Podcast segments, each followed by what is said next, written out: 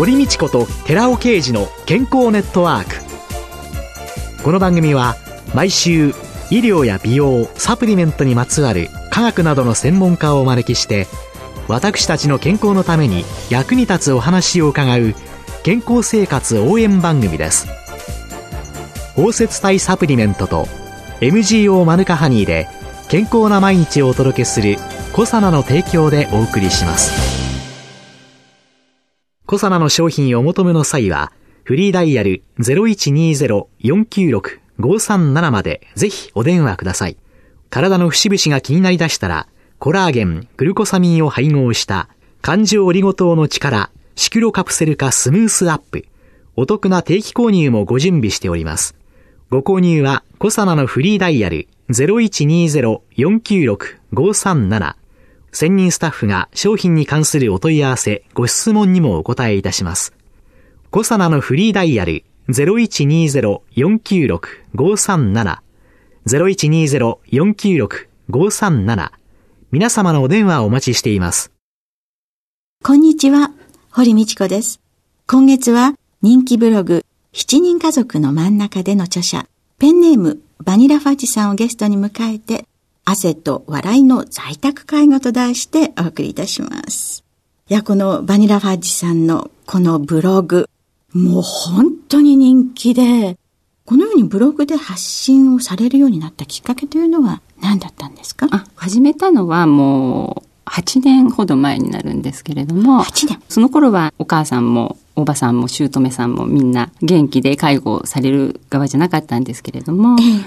まあ7人家族ということで、はい、子供の世話から家のことから姑とのやりとりから毎日家でガタガタしてたんですけれども、ええ、肝心の主人が熱心な仕事人で、家の様子を話すのにも帰りは遅いし、朝は早いしで、愚痴が話せなかったんですね、家での様子が。えー、で、それでブログっていうインターネットを通じて、その情報を発信するっていう方法を教えてもらって、私が家の様子を書いて、主人が会社の休み時間に読むという形で。ご主人とのコミュニケーションの、はい、が出発。そうです。で、主人に家の様子を話すために始めたブログです。家の様子を私に置き換えて話せということになりますとですね、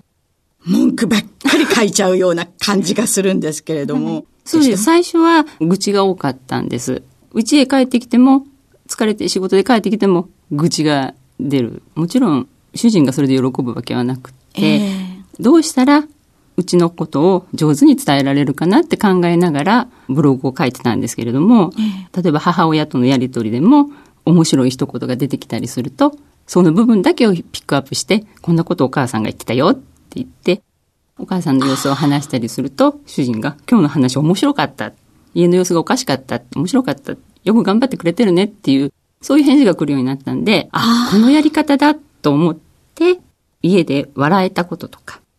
辛かったけど、結果、往来だったっていうことを一生懸命書き綴りました。ついつい愚痴出ちゃうんですけどね。愚痴じゃ伝わらないので。伝わらない。はい、あ、今日の面白かった。その後に苦労かけてるねがいいですよね。頑張ってるねが。これあの、4コマ漫画風に今のあれ発信されてますよね。はい、こういうその漫画風にされたのは？当時はやっぱり主婦の人が家の様子をブログで発信するっていうのがちょっとブームになり始めてまして、ええ、私と同じような人たちがいろんな形で発信してたんですね。で、その中で、プロの漫画家の方なんですけど、ええ。っと、松本プリッツさんっていう方が自分の3人の娘の様子を漫画に書いて、ブログで発信されてて、私もそれを読むのがすごい楽しみだったんです、毎日毎日。で、自分の書いたものも楽しみに読みに来てくれる人がいるといいなって思って、まあ、拙い漫画なんですけど。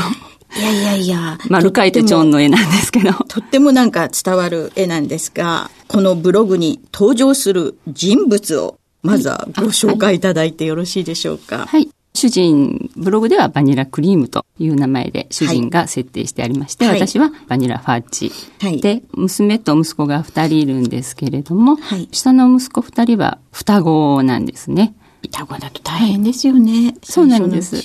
だから最初は別居だったんです。結婚当初は。えで、長女が生まれるまでは3人家族でやってたんですけれども、双子を妊娠したって分かった時点で、もうアパートも狭いし、上の子もまだ手がかかるし、ここに双子が生まれたらどうなるんだろうと思った時に、あ、主人のとこにおばあちゃんが二人手が空いてるじゃないか。田舎で二人暮らししてたので。ええ双子の出産を機に7人家族になったんですけれども、まあ、私たちが上がり込んだっていう感じです。じゃあご主人の実家にそうです。双子さんとはい家族5人がはい7人になる。さあ、はいその後のお二人というのは、はい。主人の母親と、その母親の妹なんですけれども、うちでは大きいばあちゃんとちいばあちゃんっていう呼び名で子供たちも呼んでるんですけれども、ええ母親の方はバツイチなんですね。はいで、主人一人連れて実家に帰ってきたっていう。はいで、妹のおばさんの方は結婚してないんです。未婚なんですね。だから生まれも育ちも実家でずっといるっていう感じで、両親を見送った後は二人で生活してました、ずっと。お姑さんとはいお姑さんの妹さん、ずっと仕事をしてたということは、バリバリのキャリアウーマンだった二そう人。です。そうです。二人とも職業婦人で自分の稼ぎでやってきました。じゃあ、そこにいきなり増えて、そうですね。ただの専業主婦ですからね。劇的な変化ですね、生活が。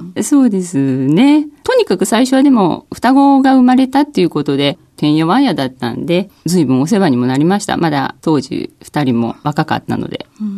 はい。こうやって発信されているそのブログというのが、閲覧者数がはい1億人を突破って、あ、はい。今1億5千突破しました。1億5千。はい。何が支持されてるというようえに。ー最初は自分の子供たちの話を書いて、主人にも皆さんにも見ていただいてて、見てくださる世代がやっぱり若いお母さんたちだったんですね。ただ、それも8年前の話で、子供たちも大きくなり、お母さんとおばさんは年を取り、家族の様子も変わってきたんで、話の内容もだんだん介護の方にメインが。そうすると今度読者層の人が、ちょっと年齢が上がってくるんですね。はい。で、昔子供の時のブログを読んでってくださった人や、今は介護をやってみえる方が閲覧に来てくださって、徐々に徐々に増えてきたっていう感じだと思います。読んでらっしゃる方からの反応とか、同じような悩みを持っている方とか、はいそういう方に関してのやりとりとかっていうのは終わりなんですか？コメントを書くっていう機能があって、読者の人が感想を書いてくださったりとか、質問をくださったりとかするんですけど、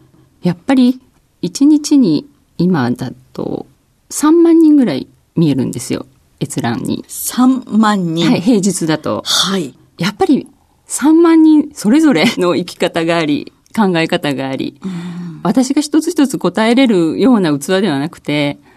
私はもうその中のワンのゼムだという風で見ていただいてるんで、直接そのアドバイスをするとか質問に答えるとかいうことはしてないんですけれども、それぞれ皆さん感想は書いてきてくださって、それを読むのは一番の楽しみです。で、そのブログから生まれた本、スーパー嫁の汗と笑いの在宅介護という本がはい。出されてるんですけども、はい。これ読ませていただいて、今度は私が考えたことっていうのは、ああ、もう舅との同居無理無理無理と思ってたし、それから介護、うわうわうわうわ大変どうしようって。で、幸いに、幸いなんて言っちゃいけないですね。両方ともの姑も母も、うちは若くして癌で亡くなりましたので、あはい介護体験っていうのがないわけですけれども、でもうちの同じ会社にいる人たちが介護のために会社を辞めざるを得なくなっていった姿とか、認知症のお母様を抱えてとても大変な思いをしているスタッフだとか、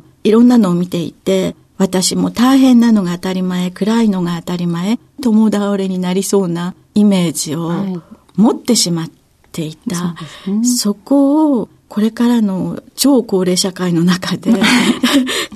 え方を変えていかなきゃいけないのかなっていうのを、まさにこの本を拝見して、お母様のことをフェアリー要請って、あ、これは認知症が発症してからねの状態を絵で伝えるのに、ええ。いちいちお母さんは認知症なのでこういう風ですっていう解釈入れるよりは、ええ。羽をつけてる時はもう認知症で発言していることなので、それ前提で読んでくださいという意味で、読み方もフェアリーにして、ビジュアル的には羽をつけて、ええ読者の方が一目わかるように表現してます。そうするとね、それ一つでやっぱり全然感覚違いますよね、愛情が。うん、そうですかね。もちろんご自身のはい性格も終わりなんでしょうけれども、こうなるまでにはい葛藤ってありませんでした、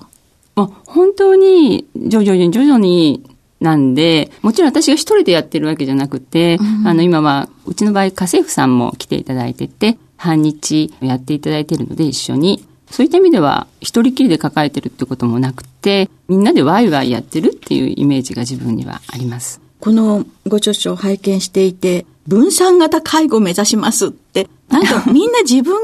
一人で背負ってしまっている。うん、え私はこんな大変な思いしてるのに、いいわよね、あなたは会社行って、こう適当にやってるわけでしょって いうようなね、ついついそういうふうに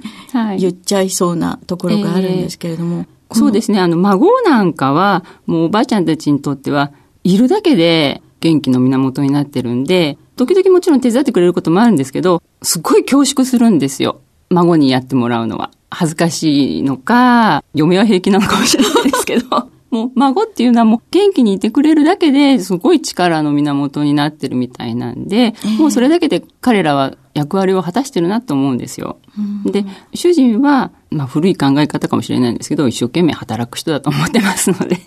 で、自分はもう専業主婦でこっちに来てるんで、家庭を守る才能を発揮せねばっていうのはちょっとありまして、ただ、一人ではもう無理だってことは分かってますから、子育ての三人育てるのも無理だったんで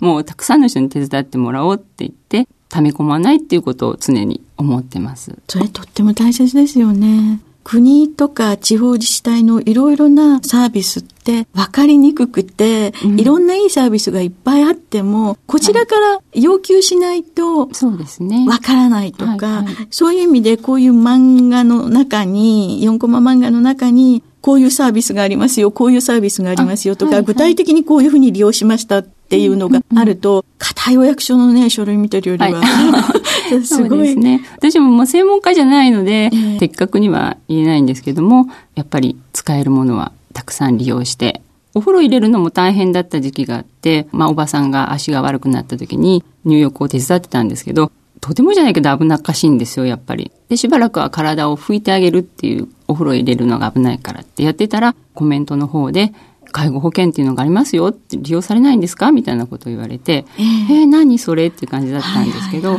で、それから調べたり、入院の時に病院側から介護保険を受けられてますか？こういうサービス受けられますよっていうふうにやっぱり逐次説明を受けて、少しずつ利用するようになりました。診断された段階でバニラファジさんの本を読んでくださるとある程度心構えがそうですね。ちょっと先のことが見えると安心しますよね。そうですね。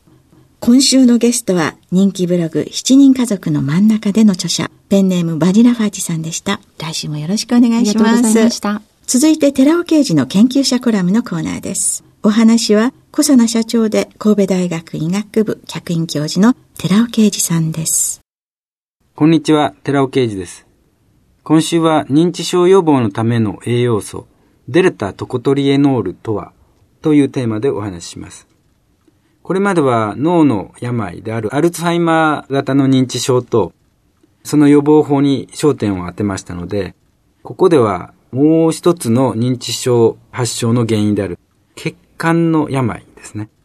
脳血管性認知症に関する知見について紹介します。それに加えて脳血管認知症の原因である動脈硬化を改善するために最も有効な栄養素としてデルタトコトニエノールが注目されていること。さらにはそのデルタトコトリエノールは自律神経を正常化できる栄養素として高齢者よりも若者に多い脳、心の病であるうつ病や統合失調症の改善に有効であることについても示しておきたいと思います。これまでにお話ししてきました脳機能改善に有望な栄養素として、オメガ3の不飽和脂肪酸を含有するリン脂質、例えばクリルオイルなんですけども、それとともにデルタトコトリエノールが挙げられますけども、その組み合わせが非常に有効であるということも知ってもらいたいと考えています。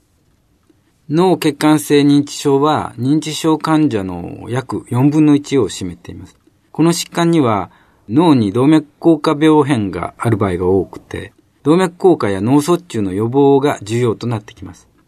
脳卒中発作によって障害を受けると、領域に応じて、例えば記憶を失い、失語や執行など様々な認知機能に障害をもたらすことになるわけです。動脈硬化は年齢とともに徐々に進行していきますが、過度なストレスがかかると動脈硬化の速度はさらに増すっていうことが分かっています。そのメカニズムなんですけども、このように考えられています。まず、ストレスによって血中コレステロール量が増えるんです。で、体に貯蔵されているコレステロールですけども、ストレス消去目的のエネルギー源として血中に放出されるためなんです。血中に動員された過剰なコレステロールは消費されずに、そのまま血中に残りまして、活性酸素による攻撃を受けてですね、酸化しまして、動脈壁に溜まるっていうことになります。さらに、その動脈壁は、さらなる活性酸素によって損傷して脆くなっていきます。で、その損傷部位に血小板が凝集すると、動脈は硬くなっていくわけです。とともにその内径っていうのは小さくなっていきます。その結果、脳や心臓の血管は硬化するという流れです。で、ビタミン E の成分の中にはトコフェロール4種とトコトリエノール4種の8種類があるんですけども、その中でも最も抗酸化力の高いデルタ型のトコトリエノールがスーパービタミン E として動脈硬化の危険因子をすべて抑える方向に当たることが分かってきました。具体的にはコレステロールの酸化や動脈壁の障害を防御して、過度の血小板凝集を抑えて、加えて血中コレステロール濃度の上昇を抑える。こういった働きがあるわけです。これらの血小板凝集抑制作用やコレステロール低減作用は、ビタミン E の中のトコフェロールには見られない。トコトリエノール特有の作用です。で、さらにそのトコトリエノール4種の中でもデルタトコトリエノールにその効果は最も高いことが知られている。さらに興味深いことにコレステロール低減作用に関しては悪玉の LDL コレステロールのみを選択的に減少させて一方で善玉に対する影響は見られないということが分かっているわけです。血管の病である脳血管性認知症の予防改善にデルタトコトリエノールが有効であることを解説していましたお話は小佐奈社長で神戸大学医学部客員教授の寺尾啓二さんでした。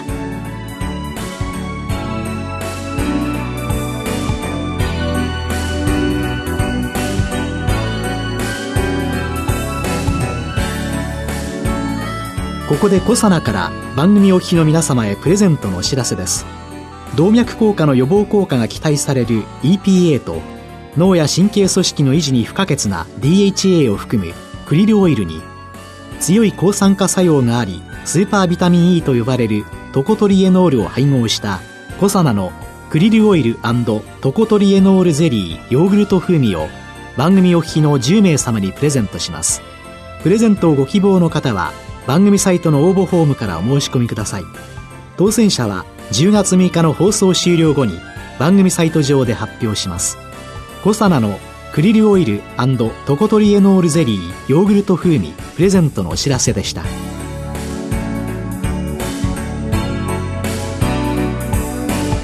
堀道子と寺尾啓二の健康ネットワーク